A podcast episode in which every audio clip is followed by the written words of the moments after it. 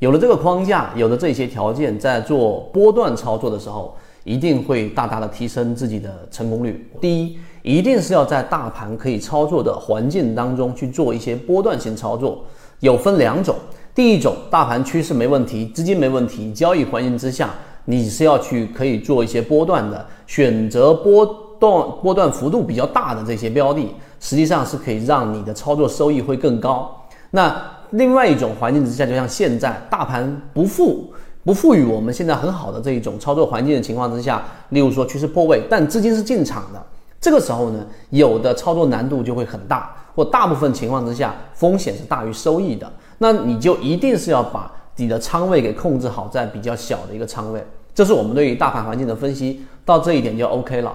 第二点呢，就是我们在操作过程当中，要对个股或者说对标的要进行一种分类。什么意思呢？首先你得有一个基础，你得判断一个标的是不是在形成一个趋势。那趋势怎么判断呢？趋势一定是有两个不同不相交的同向中枢。才能称之为趋势，这是一个非常非常基础的概念。什么意思呢？就是很多人去做波段，拿着一个标的就去做，结果这个标的的窄幅窄幅震荡，根本就没有套利空间，这是一个很显性的问题。但是有一些问题呢，大家也没有很深刻的去了解，就是当一个标的处于下跌通道，处于下跌趋势的。或者是就是我们所说的盘整，但盘整的过程当中，它并没有我们所说的这一种活跃的股性。这种情况之下，你去做波段，你就极难拿到利润。所以第二点，一定要去学会判断一个个股的趋势。那趋势刚才我们说了，你得有基础。例如说三种不同的走势，你要学会判断趋势的基础是走势。那走势呢？啊，分为上涨、下跌和盘整。上涨呢，就是我们所说的。高点这一波的高点比前一波的高点更高，这一波的低点比前一波的低点更高，这是上涨走势。下跌呢走势呢也是相反的，高点比前面更低，低里边前面更低，这也很好判断。而对于盘整呢，有两种情况，第一种就是现在这一波的高点是高于前面那一波高点的，低点呢是低于前面那一波低点，这种就是我们所说的盘整走势。另外一种情况呢，就是现在这一波的高点是低于前面的高点的，而这一波的低点是高于前面的低点的，这也是一种震荡的走势。你看，其实这些都不需要你去呃说，我们说去背它，它实际上就是一种我们的交易过程当中的条件反射，这是走势。好，走势之后你明白了中枢，明白了走这个趋势之后，好，我们选取哪一种？我们只能选取两种。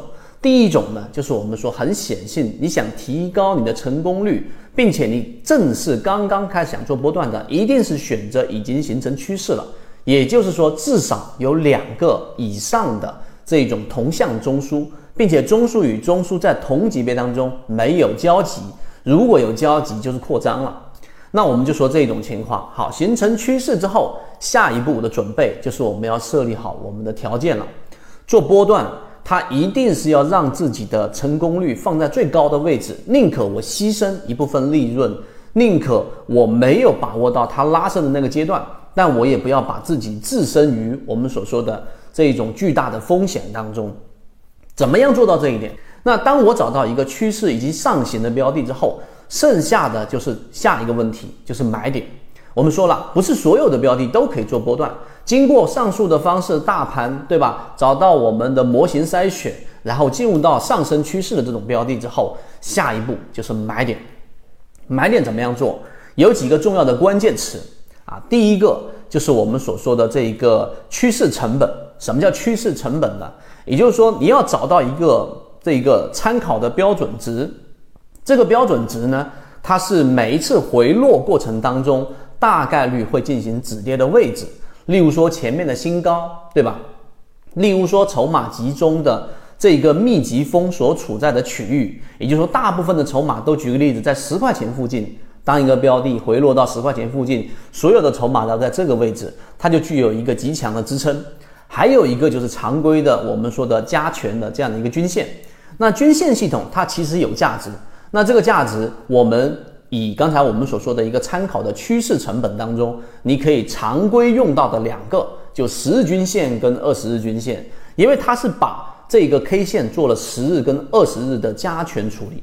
那好，处理完成之后呢，剩下的一般情况之下，它达到了十日均线这个位置的时候，它有没有出现次级别的背驰？这是第一点。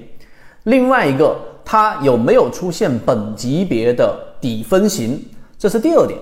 那这两点标准你有了之后，它一旦例如说在十日均线或者是二十日均线这个位置，它这两个都有很大的概率会出现一个止跌。这个时候好，我们在十日均线里面放一个底仓啊。这个时候呢，股价甚至还是在下跌的，只是有一些下跌动能的衰竭。这种情况之下呢，确定性不是最高的，你可以放一层，可能放两层左右的仓位。那么打到二十日均线的情况之下呢，你再做一些补仓，基本上你的成本就不会太高。好，今天我们的第一个视频关于波段的，大家应该就会有所感受。仔细把刚才我们所讲的内容重复的去记录下来，你就会发现这是一个完整的交易模式。更多缠论实战模型分享，请看我这个专辑的节目公告，找到我本人私信号。